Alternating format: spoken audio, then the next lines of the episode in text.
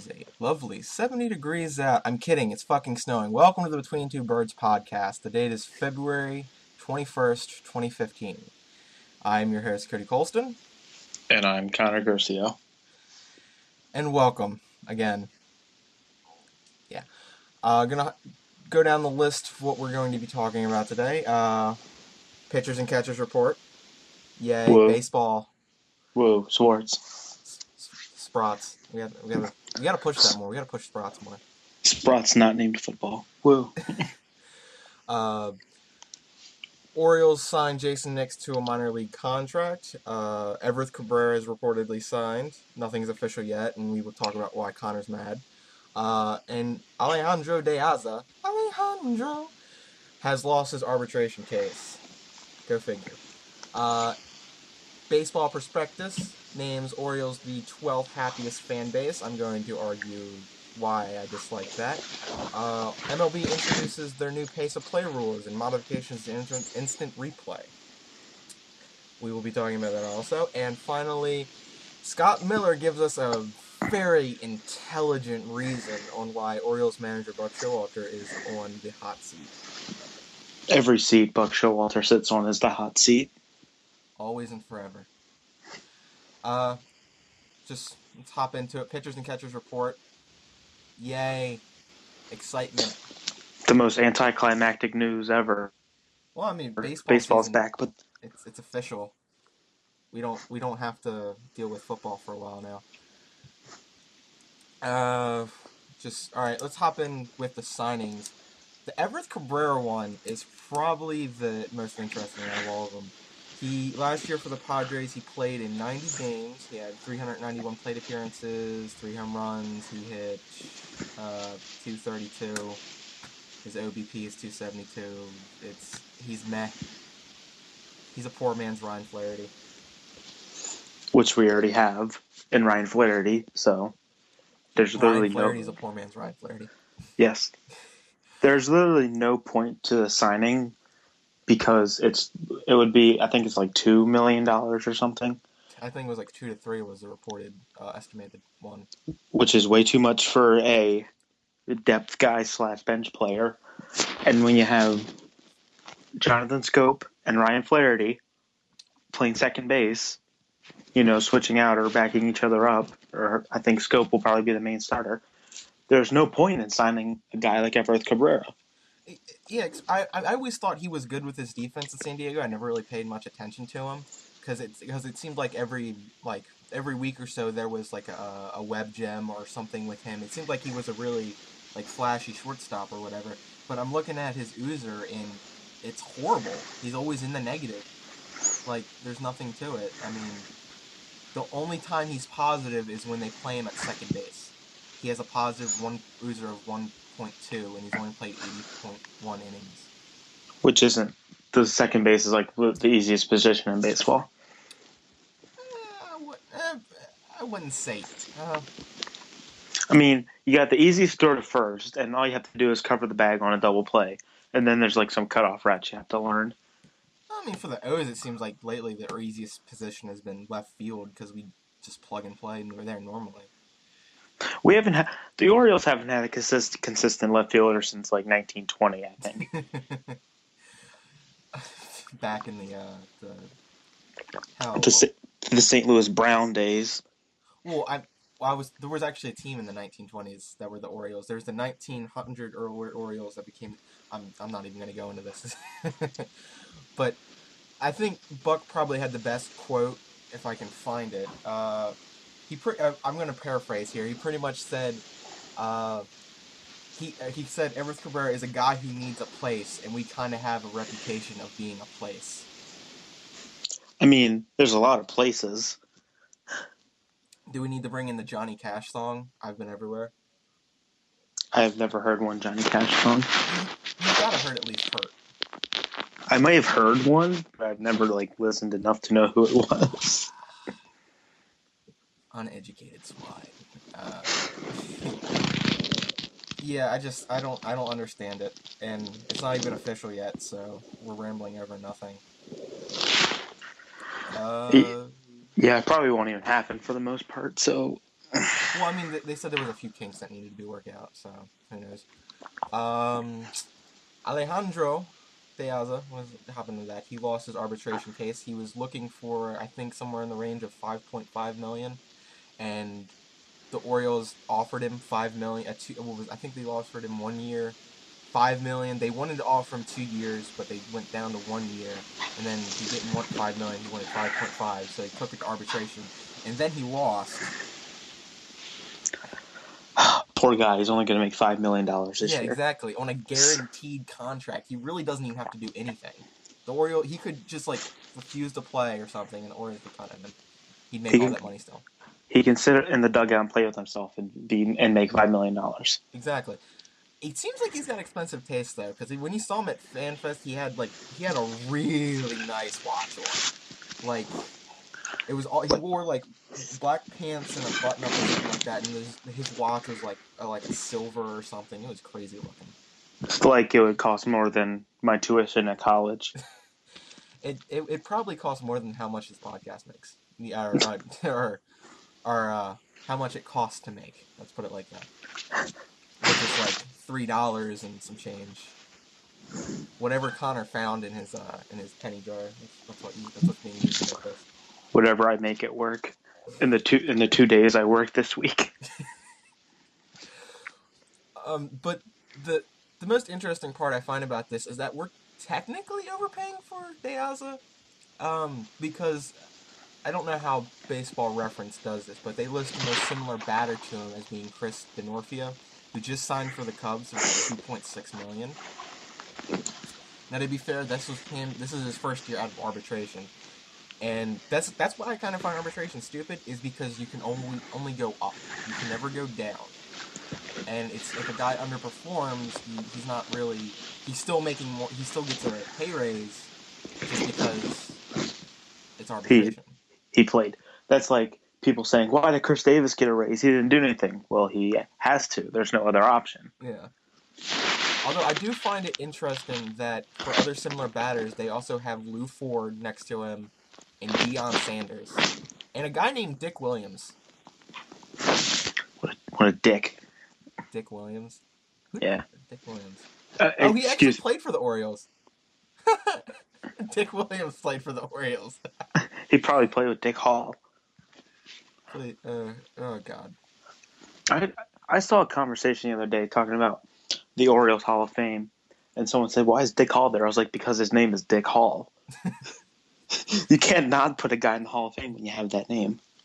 I mean, yeah. Uh, in other news, the Orioles also signed Jason Nix to a minor league contract. Question mark? Question mark? Question mark? A guy who played all of 41 games last season and hit 120. Hey man, Norfolk's got to have players too. Yeah, I suppose so. I mean, I just don't know. I mean, the only good thing about Jason Nix is that there's a weird looking picture where he looks like he's getting ready to murder somebody. That I'm probably going to tweet a lot this week. When I googled Jason Nix, the only pictures of him when he was with the Yankees was after he struck out. So-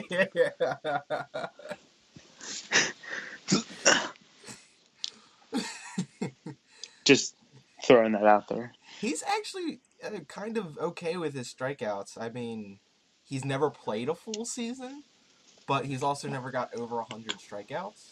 So, Well, no wonder the Orioles signed him. They got they got to turn that around. He's got to strike out more. None of this getting on baseball crap. No. You come to the Orioles for one reason, one reason only, to strike out. always, always be aggressive at the plate. Exactly.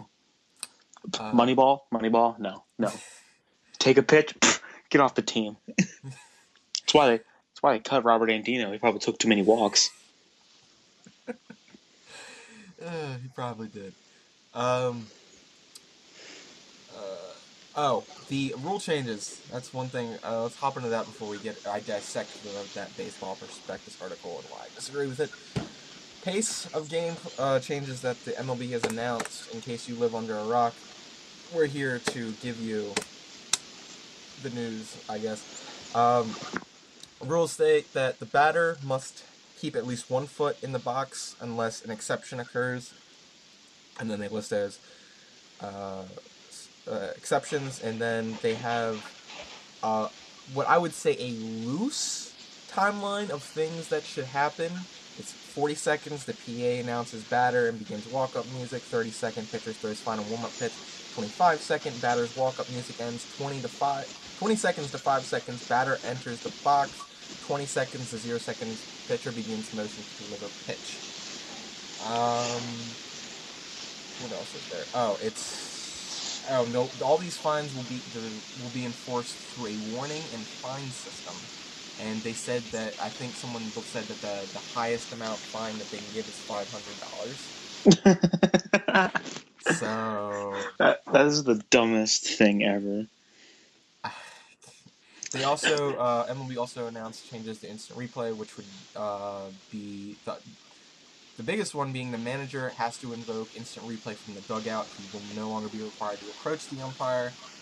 Um, they can review whether or not a runner left the base early or properly touched a base upon a tag-up play, and they now can challenge uh, violation of the home plate collision rules, which will probably be for the better. Um, and that's it. Oh, and all these changes will be in, uh, enacted in the new season, not the spring training. They will be enacted during the season. Which I don't, I don't care. Eh, not even to like try it out. Eh. I mean, I just can't wait for like the headline: Joe Girardi fined five hundred dollars for standing on field too long. It'll look like something out of like Jay Leno headlines. well, the good thing is that all fines will be they make a donation. Uh, all fines will be made as donations towards the Major League Baseball Players Trust Charitable Foundation. So that's always a good thing. I think that's what all fines go towards anyway. In those, I know the NFL. That's what they do with all their fines. They all go towards a, a charity or some sort. They'll go right towards the Roger Goodell Foundation. His his back pocket. Oh lord, let's not even start that. Um, opinion?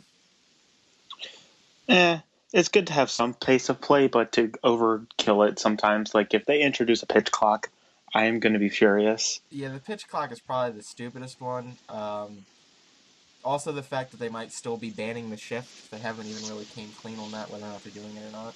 Yeah, that well, that would one ruin the Orioles because that's all they do, and two make Wayne Kirby's job pointless. Pretty, it, he'd be demoted to team chef, which I would be. I don't think That'd be- would be disappointed in. No, that'd be fine. I think they I think they'd be happier if he was team chef alone, but yeah, he has his role as um defensive like coach, and you know he does obviously a great job. Well, I he does. I thought he does uh, outfield shifts. I thought Bobby D- Dickerson is in charge of the infield shifts. Yeah, Bobby Dickerson does infield, Kirby does outfield, That's what I so they both do a great job. Um, windmill Bobby Dickerson. I wanted somebody to ask him that during FanFest. Ask him about that, his nickname, the windmill. It's, I mean, I mean, when you compare it to uh, San Fran's old third base coach, he just retired. He would always send Posey. From what the I've heard from fans say, he would always send Posey. If there was like a single and Posey was on second, he'd just send Posey. Always. That is that why he got hurt? I guess. I don't know. Mm. There's a Twitter account called Booby Dickerson, and it says OG Bobby Dickerson and D I C K are in capital letters. And I don't get it. It has four followers. No, I s there's one that's just called "Send the Runner," and like his his it's a it's Bob the Avi is Bobby Dickerson waving someone in, but the best part is the the um the back the Twitter header is just windmills, like actual like wind. Oh no, it's Bobby Dickerson when David Lough fell over, and he's just like staring off into the distance. and he, Uh, twe- he tweeted, "Hi, Dad," and it's like an old windmill. I love Bobby Dickerson. He's cool. because you just get to make fun of him like that. Mm. Mm. It's almost uh, those are almost as good as the Dan Duquette, Dan Aykroyd. Um. My favorite was when the Orioles said "Happy Birthday" to Einar Diaz, and I have no idea what he does. Uh, He's he's, like- a bullpen coach, isn't he? Or bullpen like assistant or something. Yeah, because he like- throws BP. That's oh yeah, that's the reason we signed him. That was literally Buck's explanation. I remember that. He's like, he throws good BP, so we got him. He threw um to Jones in the uh, home run derby, I think. And I remember the Orioles tweeted him happy birthday. I was like, "We out here, fam. we made it." Ugh. trying to find it, but all the tweets are about the Adam Jones face of the MLB bull crap. I- I'm not even. Let's not even talk about it. I don't want to even give that pub, uh, publicity. What little we actually give publicity to. Oh, Einar Diaz is the assistant hitting coach. The assistant hitting coach. that dude's getting banked for nothing. Ugh. okay, moving on. a riveting conversation about Einar Diaz. I know, right? Um, what was it? Moving on. Uh, baseball prospectus broke down uh, very loosely of the happiest fan bases. They, I'll, uh, I'll get into the how they broke it down in a second, but they pretty much it's they signed. Uh, there was a they've signed numerical nu- uh, num- no, yeah, numerical numbers. That's redundant. They signed numbers to words that it was done in a research or whatever, and basically Orioles are the 12th happiest fan base based on this study. And I don't Like, out of all 30 or just the AL? all 30. okay. They're the 12th happiest. Um, right, I'll, I guess I'll just break it down. Basically, it was a study done, and they assigned certain numeric, uh, certain numbers to words based on how people use them and whatnot. And what this guy did was, he went to Reddit. I'll say it again. He went to Reddit, and he went to each team's subreddit. If you don't know how Reddit works, they have uh, different subreddits. You can create a subreddit, and each team pretty much has its own fan-run subreddit. Subreddit, and he went to each team's subreddit, and he took all the comments, and most of them from a one-month span, and he ran it through a program, and he got numbers based on the team, how fans commented and everything. And I'm going to break it down in a second. I want to hear what you have to say about this, Connor, before I I, uh, I rip into it. Um, just the fact that Baseball Prospectus is paying a guy to do this is amazing. like, he's on the payroll and making probably pretty good money to run words through a program off of Reddit. Yeah. Um. All right. I, I'm going. I'm going to go on what I have. What I have wrong with this. First of all, he went to Reddit. He went to Reddit. Like even the Orioles subreddit was making fun of him. He's like, he went to Reddit. he went to Reddit, and I was I was looking. I he he lists the um the the list of words. I went down. I went there and I downloaded it, and I don't really agree with all of them. I first misinterpreted, but then I read it, and then it's weird how they do it. I didn't really like it, but there's like looking at this from like a scientific standpoint, he has a really small sample size. Like MLB people want to talk about small sample sizes when it comes to statistics. This guy did it a month From Jan- Reddit. from Reddit, January 5th to February 5th. That's the off season. That's like there's no activity. It would be more uh there would be more indication if you did it over the 162 game season. That would that would bring I think that would have more to it. Because one first of all, it's the off season. Not too many people are going to be active. Two, it's going to be based completely on how the uh, team's off season goes, whether or not they're happy or not. Because like uh, I think it, the Cubs, the Cubs are like eighth on there. Yeah, their Cubs are eighth. And I Yeah, ask them during they- the Go ahead. ask them during the regular season how happy they are Exactly. when they're they were in like fifth place and yeah. And then, of course, the Giants are going to be the most happy because they won the fucking World Series. Yeah, the sample size is terrible, and if my science teacher saw me doing this, she would fail me because that's bullcrap. Yeah, and like, oh, I mean, uh, this is probably right. The Rays are dead last, but they don't have any fans. They he don't have anything to go off of. but it, it's also skewed because first of all, the the how active the team subreddit it varies to subreddit to subreddit. Like the Orioles, I think have around eight thousand subscribers to their subreddit. Where if you go to like the Pirates, I think they have somewhere around four thousand. So completely different. Th- there's two different numbers there where you have two different levels of activity on both ends, and then it's the fact that it's an open forum. So anyone, if you're another, if you're a fan of another team, you can go into their subreddit and comment. So that also skews the numbers. Like for example, I went. They had the Mariners had a game day thread when we played them this year, and I went over there and I was commenting on that. So I skewed the Mariners numbers. It's. I have a really big problem with this article.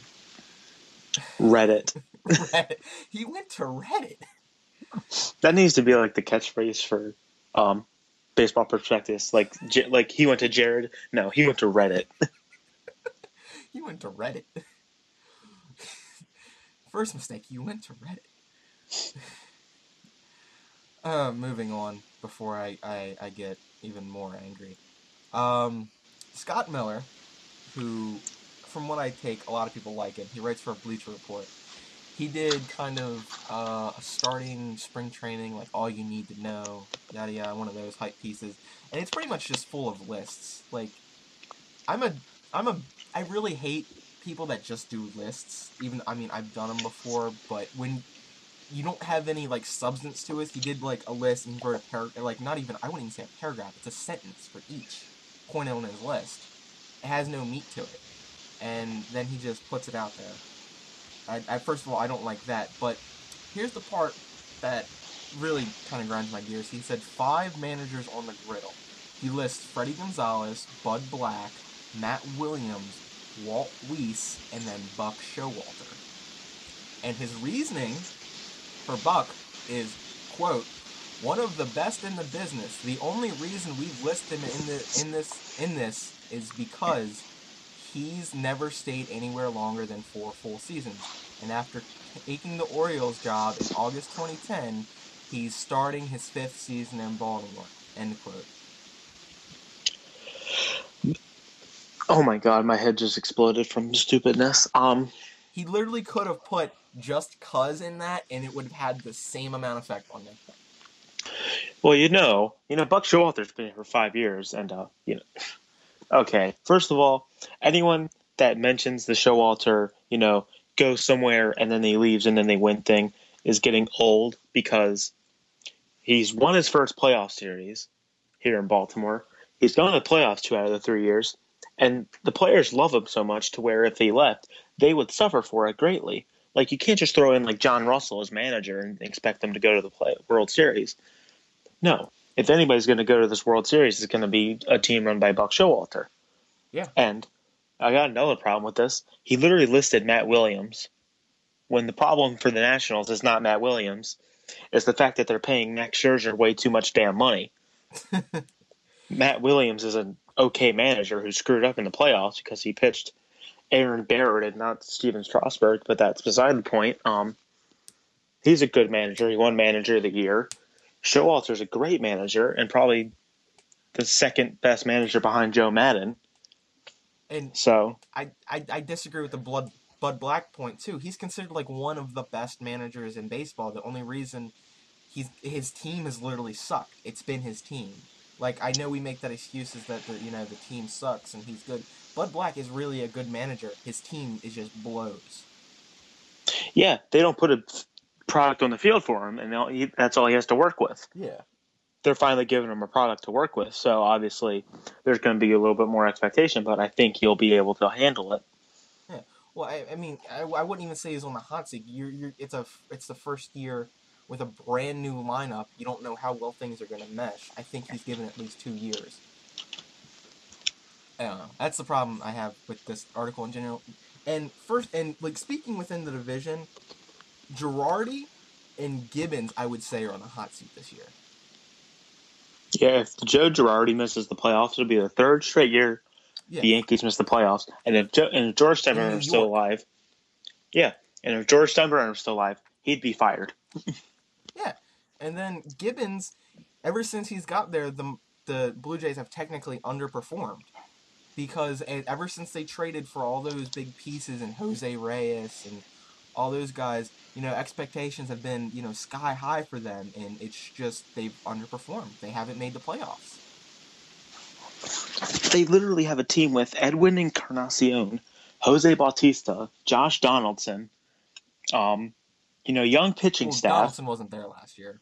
Well, he's going to be there this year. Um, I'm trying to think who else is there that is amazing. I mean, you got Bautista and Encarnacion. They're two great leaders. A young, solid pitching staff led by Mark Buehrle, who isn't young, but he's a good veteran. Um, Um, they have that that new guy coming up. Who is it? Um, can't remember his name. Is it McGowan?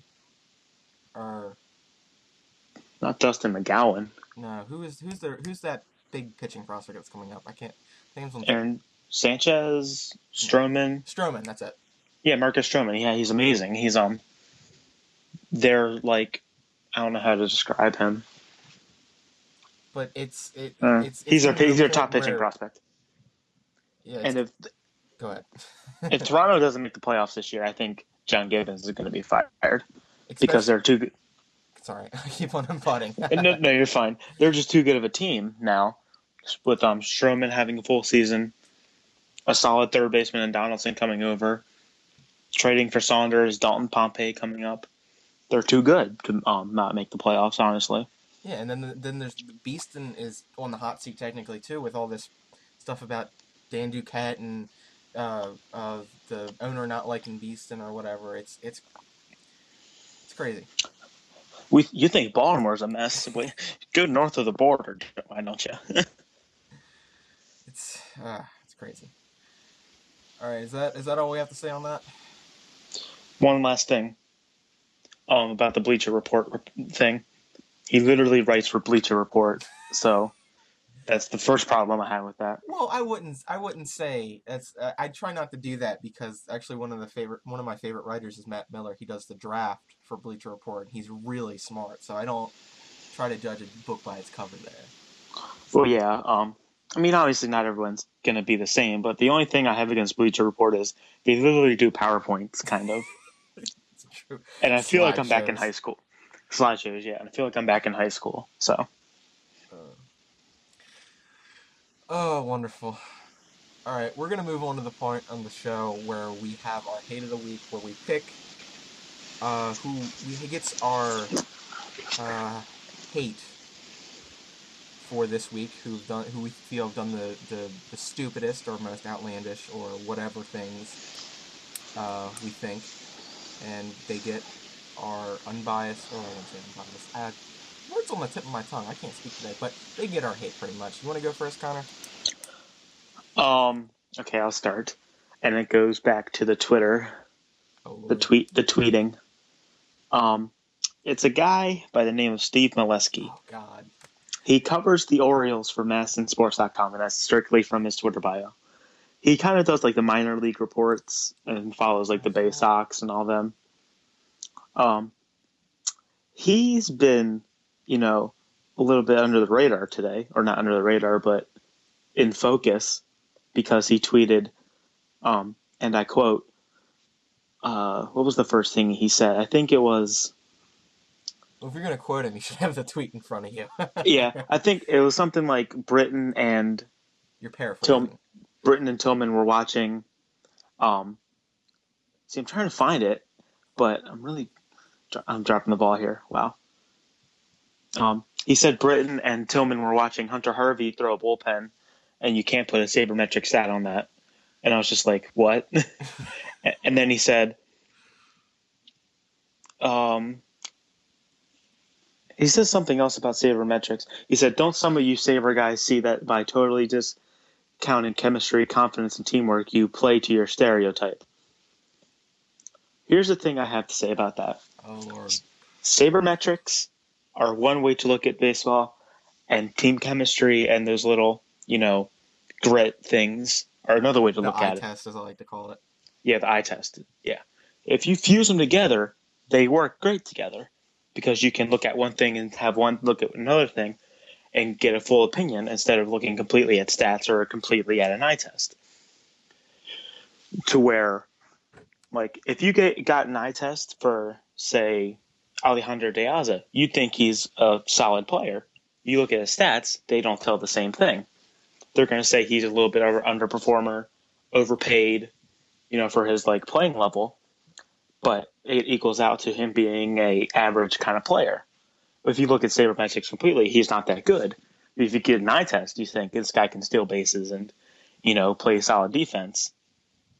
And like Adam Jones, it's even more, you know, big because every eye test do not like his defense whatsoever. No, sabermetrics hate Adam Jones, but he's a, uh, he's a great player, he's and a, a lot of people, yeah, a superstar. Uh, um, quotation marks. quotation marks. Superstar. Citation needed. superstar, a player who, uh, anyway. Sabermetrics hate Adam Jones's defense, but he continues to win Gold Gloves every year.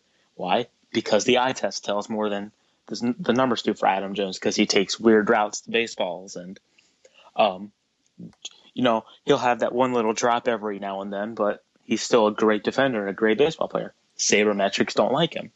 So you got to fuse the two together to get a complete opinion on a player. You can't just go off of the eye test and say, this guy's amazing. And you can't just go off sabermetrics and say, oh, no, he stinks. You got It's got to be a combination of both. And I don't think Steve Melewski grasps that idea. He just goes, hey, these young folks and their numbers. Back in my back in my day, we didn't have war. The only war we had was when we sent the troops out. You know. no, I literally had a good tweet, and I was. I saw. That. I know. I know. We're, we're I just never gonna have him on the show whatsoever.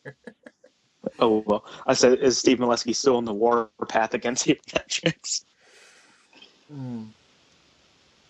He's never. He, he's gonna come on the show and just like, darn we're not going to have a guy from MASN on the show. Uh, uh, what little credibility or what little bridges we had, you just burned them. Sorry, Steve. I do like your reports on the uh, minor league teams, but stick to stick to minor leagues. Stick to minor league teams. There's no sabermetrics for them. Well, well mean, there is. There is. There, there just. You're right. So you're right. He's good on that. Yeah, that's perfect for him.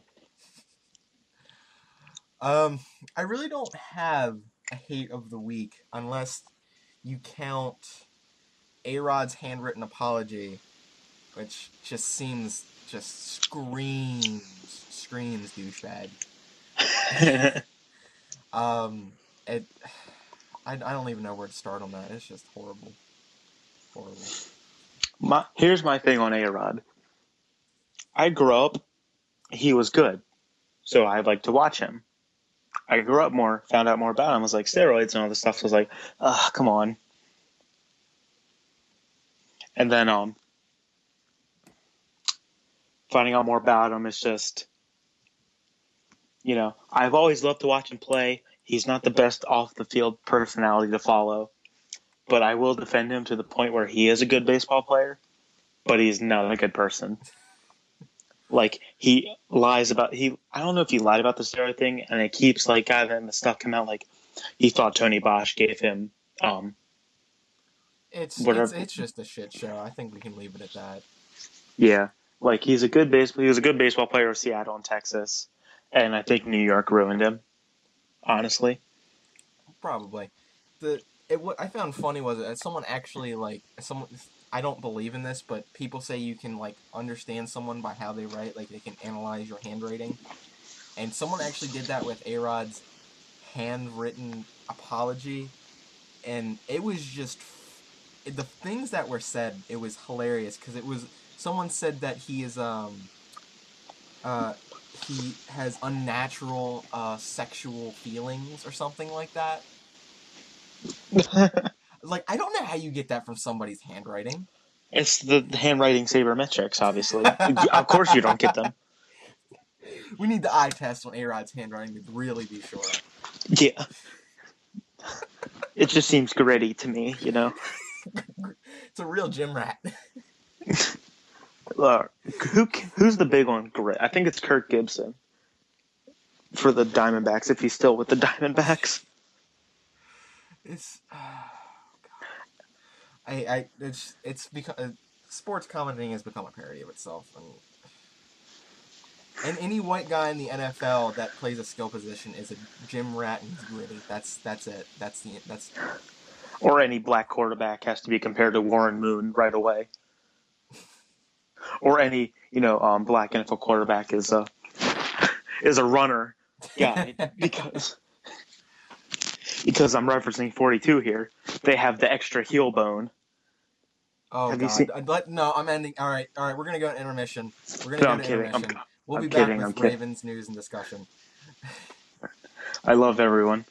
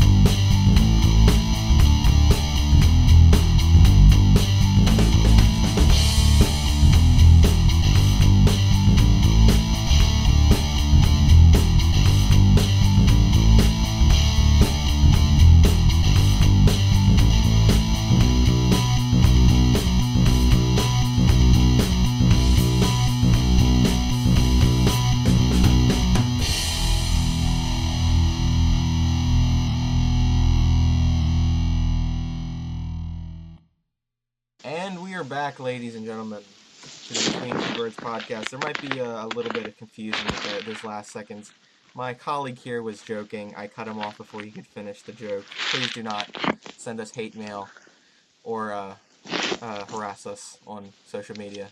Yeah, the th- the thing behind the joke was if you've ever seen the movie 42 about Jackie Robinson, one of the like the baseball writers and part of the movie was like, well, you know why black people are faster, right? It's because they have an extra heel bone. And then he hits like a home run, and the guy turns to him and goes, "Is that his extra heel bone?"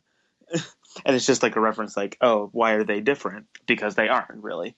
So it's just like a little play on words kind of thing. You didn't hear that? No, I didn't. Um, So- it, there's not there's like no meaning behind it at all. I don't view any person any differently, so I'm Yeah, just gonna just gonna throw all that out there now so we can get it out of the way. Damn you, Connor, for making us make disclaimers. It's not probably not gonna be the first time. I'm gonna, well, hopefully it's the only time. Yeah, no, it's going. There's going to be more. There's going to be more. Unfor- The, probably. the only the only thing we don't condone that type of thing on this podcast. The only thing we do condone is bad jokes and hot takes. all the hot takes. Yes, no racism, all hot takes. All hot takes. Uh, we're gonna jump right into uh, pop culture corner, part of the show where we talk about what we have been doing, playing, watching, etc. You want to go first, or do you want me to go first? Uh, oh, you can go first this time. Uh, I've actually been doing quite a lot. I um I recently bought Rocksmith, which was a game. I say game loosely because it's more like a, a teaching simulator for to teach. It teaches you how to play guitar and whatnot. And I have a bass guitar that I picked up in God knows how long. And I bought the game because I wanted to get back into playing it, and I just started uh, the other day. It's pretty good so far. I like it. They've a lot of people said that like you know if you want to learn how to play guitar, this is a great spot to start and whatnot. So definitely, definitely, I'm I'm gonna get into that. It's always good for me. It was just so, altogether it was expensive because they put out a version. You didn't hear that either. If you heard it at all, my phone just went off again. they put out a version. In 2011, and then they put out another version in 2014, which is pretty much the same game, but uh, it's whatever. Um, what else have I been doing? Uh, a few games not really worth mentioning. Uh, hmm. Really been doing much other than that. Uh, yeah, that's about it. There you go. Um, sure. So this past Valentine's Day weekend, a Oh. movie a movie came out. You may know what movie it is. You may not. It is called the SpongeBob movie. No, um, it's Fifty Shades of Grey, and if you don't know what that is, um, where have you been? So basically, I'm pretty sure you know what the meaning of the book is, and if you don't, um, here's a little quick summary. There's a guy. He runs his corporate. He runs his business. He's like the CEO. His name's Christian Grey. He falls in love with this woman who comes in to, comes in to do an interview with him, but he's not in love with her. He wants to have a lot of sex with her because she's attractive, and he doesn't do like relationships and love and all of that. So, and he's into um, like toys and handcuffs and all that kind of stuff. So that's like the basis of it. And I saw the movie, and it is probably the worst movie I've ever watched. The acting is bad, and I think it's like the first time I've ever seen these people acting in anything, and they made everything awkward. They uh, casted a girl who has like. It was awkward to stare at her nipples, not because it's looking at another person's nipples. It's because they were square. they were so weird to look at, and I couldn't take her serious. Um, I mean, the, the book. It, I've I've read quotes from the book, and it is. I've it's just god awful, from what I've heard and well, from what I've seen. Because I, I said this earlier. He, she literally calls her um, her vagina her sex. I mean, don't we all? yeah, I mean, I mean, I touch my sex at night too, but. and and then, um, it's God, and then he she says things about her inner goddess. Like, I just I don't even know what the. And I saw the movie with my girlfriend. And she literally turned to me like every five ten minutes. She goes, "That's not in the book. That's not in the book. That's not in the book." And I just kept making fun of it the whole time. Because I, I don't was... know. I don't know what's more disturbing: the fact that she read the book, or the fact that she knows it well enough that she can tell you whether or not something's in the book or not. Well, she just recently read it like within the past like two weeks or something. So okay, she, it wasn't like she read it like two years ago and remembers every single word. I'm, I'm not I'm not uh, and I'm not even joking here. There's a line in the book where he says where where Christian Grey literally says, "I've come to claim your ass." He never said that in the movie. I don't think. It's in the book. It's in the book. That's the only thing that matters when it comes to adaptations, whether or not it's in the book. In the book is canon. Book is more canon than the movie is. End of discussion. I've been over this with people before, if you haven't noticed. Yeah, and the fact and the fact that it's basically Twilight fan fiction makes yeah. it even more unprofessional and dumb. That is. So that's what I've been up to. Um, just, I mean, I listened to the Drake new the new Drake mixtape, and it's actually really good. Um, oh yeah, yeah my, my buddy was listening to the car the other day. I was with him. Yeah, I remember that. Yeah, he put out a new mixtape. Um, actually really solid. I do like Drake's music, but he can be a little bit of a whine, like a little bit of a whiner sometimes. That's probably but, under uh, understatement, but yeah, he does he does he does put out solid music, and he, it's actually pretty good. So you can check it out. It's on like Spotify and iTunes, or I don't know if it's on iTunes, but it's on Spotify. So yeah, there you go. Um, I'm trying to think if I missed anything because I feel like I'm missing something. It's probably I probably have. Um, yeah, I'm just gonna with it. Screw it. Um, yeah, let's talk about the Ravens news. There isn't much because it's the off season. The biggest thing being the combine, which I fucking hate. I hate watch. The only thing I like about the combine is like seeing whose 40 time was the fastest. That's it. Um, but uh, we're we're gonna we're gonna get we're gonna be serious for once on the show. Hopefully, we can be serious um, and be a little bit more respectable. Uh,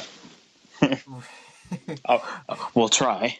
We'll, we'll try. I can't say this with a straight face, but Ray Rice issued a formal apology, and he put it in the Baltimore Sun. This was a couple days ago. It's we're behind the curve. We know. Whatever.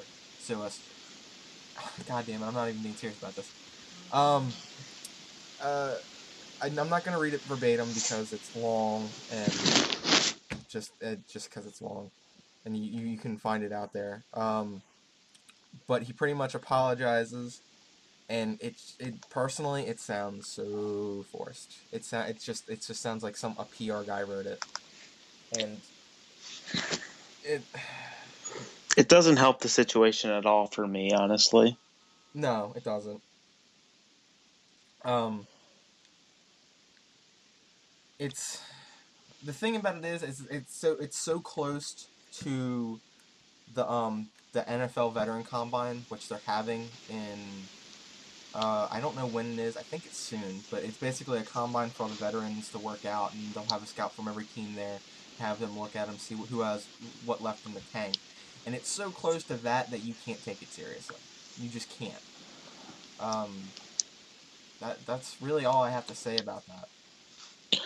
Um, you know, it looks just like some forced apology that his PR guy wrote. Yeah. Even if he ha- if he has any PR people left, um, because I really don't see him sitting down at a computer typing out that kind of apology or sitting on his phone or doing whatever. Um, I can see him doing it. It's just the other things taking the fact it doesn't seem like he would it. and just the thing that made me mad about it is he called it a mistake when so many people have called it a mistake, and I hate that people call it that because yes, they were intoxicated, but you should never hit your wife. You should never hit any human being. It's not a mistake. It's your own damn fault, and you need to. T- and he's taking accountability for it, which is good. But don't refer to it as a mistake. Domestic violence is not a mistake. It is a serious problem, and I'm just the whole thing depresses me to no end. I, I don't think anybody likes it. So um, I, No. I don't I don't I don't want to jump into the, the whole argument with just talking about that because it, it's honestly for me it's over said and done with. Let's leave it in the past where it belongs, but use it as a teaching tool, as I like to, as you know people like to say. You know, use the past to to improve the future. So, uh, anything you have to add before we go on? Just I'm done with talking about Ray Rice forever, basically. Um, same. Um, move on. the biggest thing I find, uh, well, the biggest thing to me coming out uh, this past week is the fact that the cap is actually going up more than people expected. It's very interesting. Uh, the last year the base cap was 133 million, and it's going up 10 million to 143, which is well, it's supposed to be between 140 and 143, and that's at least a million and a half more than people than it was projected to by le- league officials and whatnot. People thought it was going to. Um, salary cap's really not that big. I wouldn't say anymore. I mean, of course it's big, but the fact is that you have that cap rollover now, where teams that don't use the, the space people don't use from last year rolls over into next year. So it's not like it, it- the cap is different for every team. So it's it's not. I don't I don't know how to say it. Um, it's just not important anymore. I mean, because it's different for every team, and if you play your cards right, you can have like a big cap one, a lot of cap one year, and you know you pretty much have your own destiny when it comes in terms of money in the NFL now. That I don't know. But But- you can basically set it up to where you have like a low cap, or you have a lot of cap room, but you're not spending a lot of it, and it keeps rolling over and over, Well, like no, it doesn't like do that. that. It's only from last year. From what you didn't use the year Uh, before rolls over into the next year. It doesn't Oh, keep okay, okay. Is that why like the Raiders can go after one big contract every like three or four years? Well, that's a big. I think. Um, I guess, but like, uh, what is it? The the Jaguar. The Jaguars were the the b- biggest least spenders, as they had 26 million left on their cap from last year, and it rolled over this year, and their cap is 164 from the base 143, which is expected to be. So, that's like pretty incredible. Yeah. So it's like kind of like a little way to set up for to have a little more space to probably sign some guys and Yeah. yeah. It's just I, I don't, I'm not uh, if, if if if you want real like cap breakdown, my best suggestion is Brian McFarland over at Russell Street Report because that man is a godsend. He uh, he he kn- he knows what he's talking about pretty much. If you want an in depth analysis on Ravens cap, go to him. Go to him. That's all I can recommend. You can just come here for uh, hot takes. Hot takes. Hot takes. Um, the more I hear about cap room, the more I'm glad baseball doesn't have it because it'd be another added thing that I would never understand. Yeah, money is always always a well. it- Well, you still deal with money in baseball because what was it? Um, the big one of the big things with connect, the big thing from state to state is uh, tax. How much taxes get taken out? That was a big thing with Cano signing with Seattle uh, a year or so ago. Was that he doesn't have to pay any taxes? I don't think on his salary. Neither does on Max Scherzer in DC. Yeah. So, And New York, there's a lot of taxes. So, and I think there's like no tax in Texas. I think that might be it. uh, if they ever put a team in Delaware, man, they're gonna get all this. They're gonna get all the players. I thought that's just sales tax. I've never been to Delaware. I can't really tell. I don't know. I just know a lot of old people move there because they don't have to pay tax on schools because they don't have kids in school. Um, I don't know how it, like actually goes, but because I'm not like big on it, it's you can literally add taxes to the list of things I will never ever understand. Ugh. Oh, along with like Bitcoin, um, how Mar- Mark Hendrickson still has a job in baseball, and NFL salary cap. Well, Bitcoin's like if you want to get in depth with Bitcoin, you're never going to understand it. But Bitcoin, as general, it's pretty easy to understand. It's a set value for each coin. It's kind of like how much the U.S. dollar is worth over in. It's basically another form of currency. It's like how much the U.S. dollar is worth in euros. Bitcoin is worth so much in one Bitcoin is worth so much in United States dollars. But it's just like money you can use online, or Uh, it's you can exchange it online. There's different websites that let. ugh, God, I don't want to explain Bitcoin. This is a sports podcast. I'll explain it to you once we're done here. okay, if if you want to learn about Bitcoin, uh, don't go to go, go to Google.com and type in that bar. What is Bitcoin? yes, yes. Which I am too lazy to do. use use your uh, degree in the University of Google. That that always works.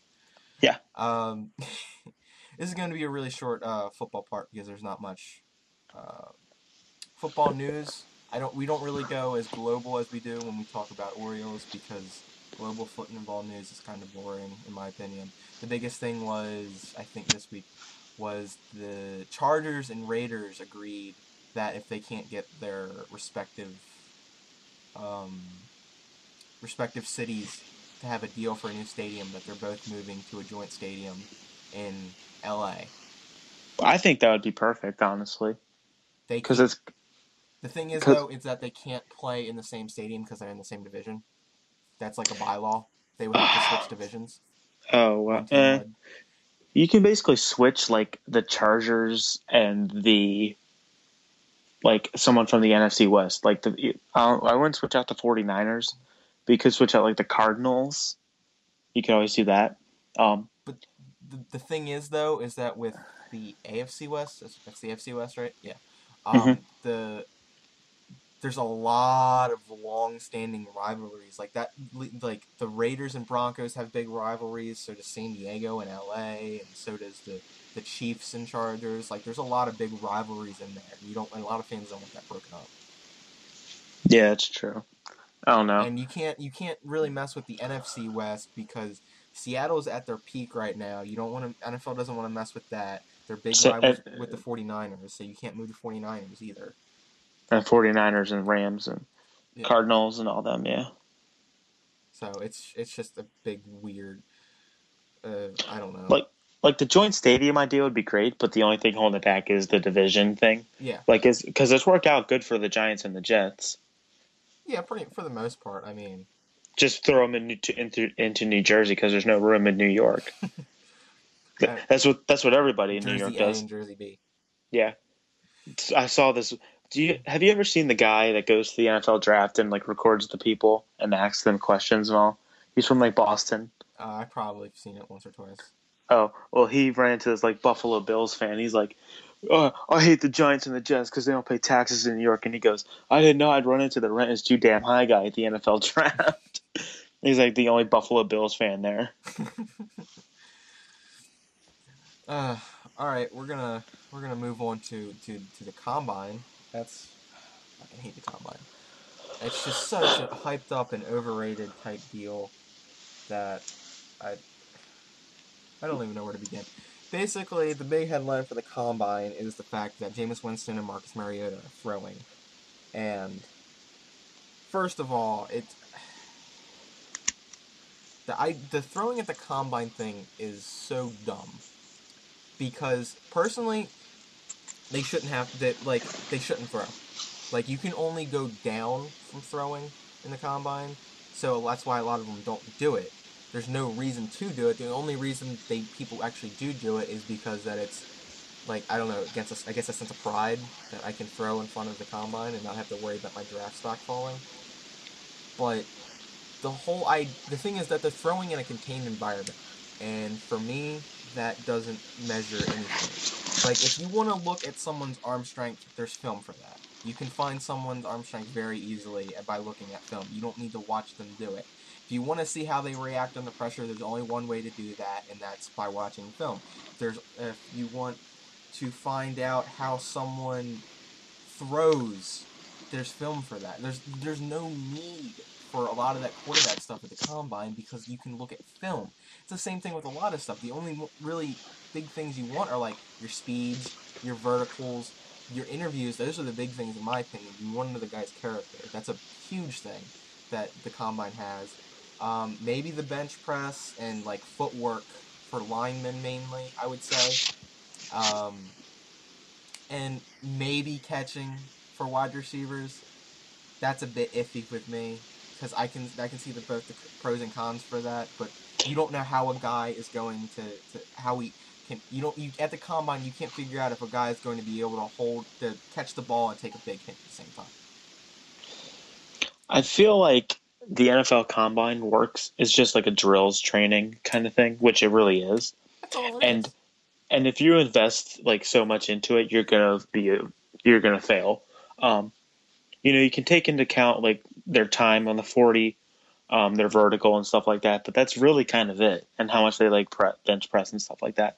If you're gonna really judge a player based on how they catch a football in a dome with no defenders on them, or how a player throws a ball with no pass rush, or um, like real threat, you're not going to get any good results. You're going to get how fast a guy can throw a football. It's also without pads on either. Like especially with the forty time, a guy is going to be heavier when he does his forty time with pads on.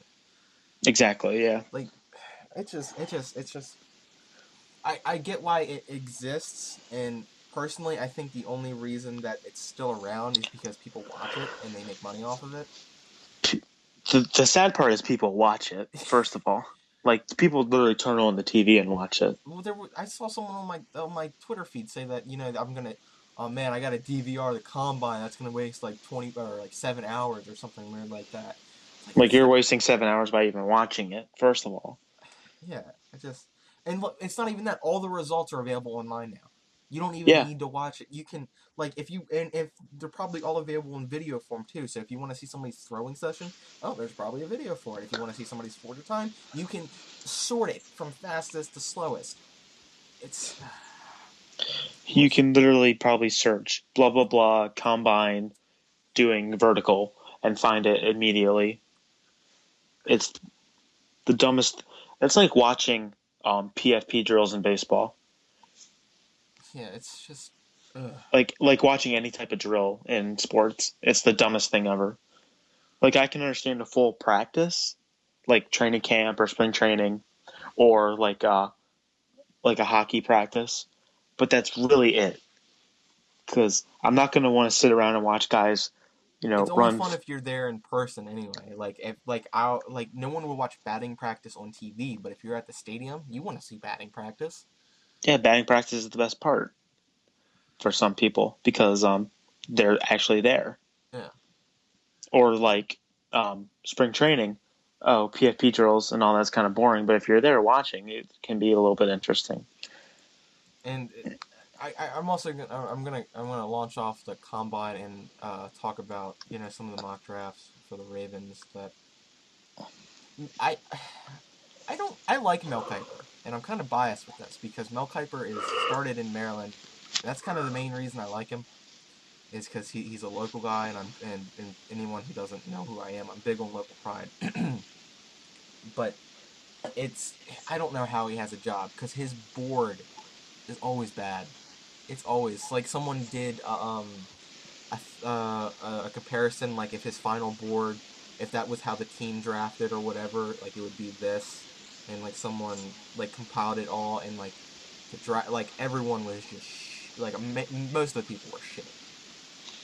Like I know the Ravens especially for his where it was just like Jermaine Gresham and a bunch of other guys for the first round. That was just like what. And I, I understand the appeal of a mock draft and whatnot, but he's it's his newest board. He said that the Ravens picked a tight end. Newsflash: history of drafting a tight end in the first round rarely ever pays off. Like Eric Ebron last year, hands of stone. That was the biggest thing with him. I mean, I hate uh, judging a guy by his first year, but it doesn't look good. The last time a tight end worked in the first round was Vernon Davis in 06. Like, give me a break. And As as we're talking about the combine, the Oakland Raiders on Facebook literally post the quarterbacks ran the 40 yard dash at the combine today. Watch Derek Carr run his 4.69 in 2014. that, that's what I mean. That's all it is. It's just you make money off of the, the combine because people do stuff like that too. It's like you compare it to this guy and to that guy and. Mm, just. It just gets me. I don't know. I just hate the combine. I hate the combine. I hate mock drafts. I hate it all.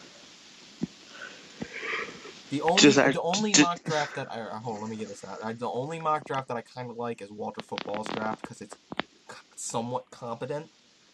I say that very loosely because it actually knows what a team's weaknesses are and it goes by that. All right, I'm done. I'm done. Go. Sports. or not even sports. Preparing to play a sport. Preparing to draft players to play the sport. Basically. Like the NFL draft is interesting just because everybody turns it into a big joke. Pretty But- much. That's the only Like, reason the, I. the best part about any draft is when they boo the commissioner. Oh yeah, definitely. That's the best part. Obviously, like, or when Jets or when Jets fans boo their first round pick every year. It was from what I remember, it wasn't that bad last year. What booing K- Goodell? No, the the Jets fans booing. Oh well, they don't care anymore. That's the thing. Once they get like a little glimmer of hope, they're gonna care a little bit more. But no, they're done. Um, yeah, but it's just like it was like David, well, not Da- yeah, David Stern last year, or yeah, it was la- I think it was last year where he like he, like he was is his last thing and everyone like booed him as a like because that's what everyone does is they boo David Stern. So, I don't know. Oh, his last year as the, The commissioner, for uh, the it was his last draft before Adam Silver took over. yeah. I love Adam Silver. I think he's the best. Ba- oh, the com- I think he's the best commissioner in sports right now because he handled the um. I don't even remember the guy's name, the owner for the Clippers situation, like really well. Who's I don't know. see? I don't remember his name. That's how great he handled it. Fuck. Um.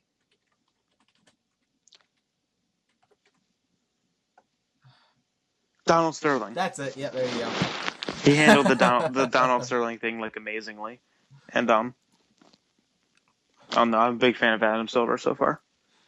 The, the, the argument I the, the debate I always like is who you who everyone thinks is the worst commissioner because I always hear it between Goodell and hockey commissioner. I don't know his name, but he's had like was it like has it been like three lockouts in his tenure? The NHL one, Yeah, yeah. Um, crap. It's Gary Gary Bettman. yeah, Betterman. That's it. Yeah, there's been like two or three lockouts since he's been in. He is the worst commissioner in sports, in my opinion. Actually, he's tied with Goodell because Goodell has handled the concussion scandal horribly. He's handled like every single scandal horribly, and I don't know why he is the commissioner of the NFL anymore. If you want a reason to hate Roger Goodell, go on Netflix and watch The League of Denial. It's a um, it's a oh my god, I'm so dumb. It's, It's a, a- docu it's a documentary There you go. about about the concussion scandal of the NFL and how poorly Roger Goodell has handled it ever since becoming the commissioner of the NFL. And it makes me hate the NFL and not want to support any of its teams. but I still, but I still kind of do. Yeah, whatever. Uh, serious topics make my head hurt. Yep. Uh, all right. I think that is it for our show. Anything else you want to say before we uh, roll with the outro and we plug, shameless plug, shamelessly plug ourselves? Um, no, I think that's all. All right. Um, you can find me on Twitter uh, at the underscore other parody. You can find my colleague here, Connor, at Connor Guercio on Twitter. Uh, you can follow the official Between Two Birds Twitter account at Between Two. Is that is that two with a two? Yeah, it's the number two. Okay, number two, birds. We don't. Uh, Connor is supposed to be in charge of that, but I will post the link to the episode when I get it, sir. So. um, it- you can follow that for any updates with the show or whatnot, or you can just follow us. We'll probably talk about it. Um, believe that's it. It is uh, February twenty first, as we've said, and we will see you guys whenever we see you guys. We're not on official schedule. We're, we tried to do bi-weekly because there's not much to talk about as of late, but Yeah, this February is the most boring month of the year, so always. Um, all right, and I'm, that's it. We will talk to you guys, or talk. We will speak to you guys later. see ya.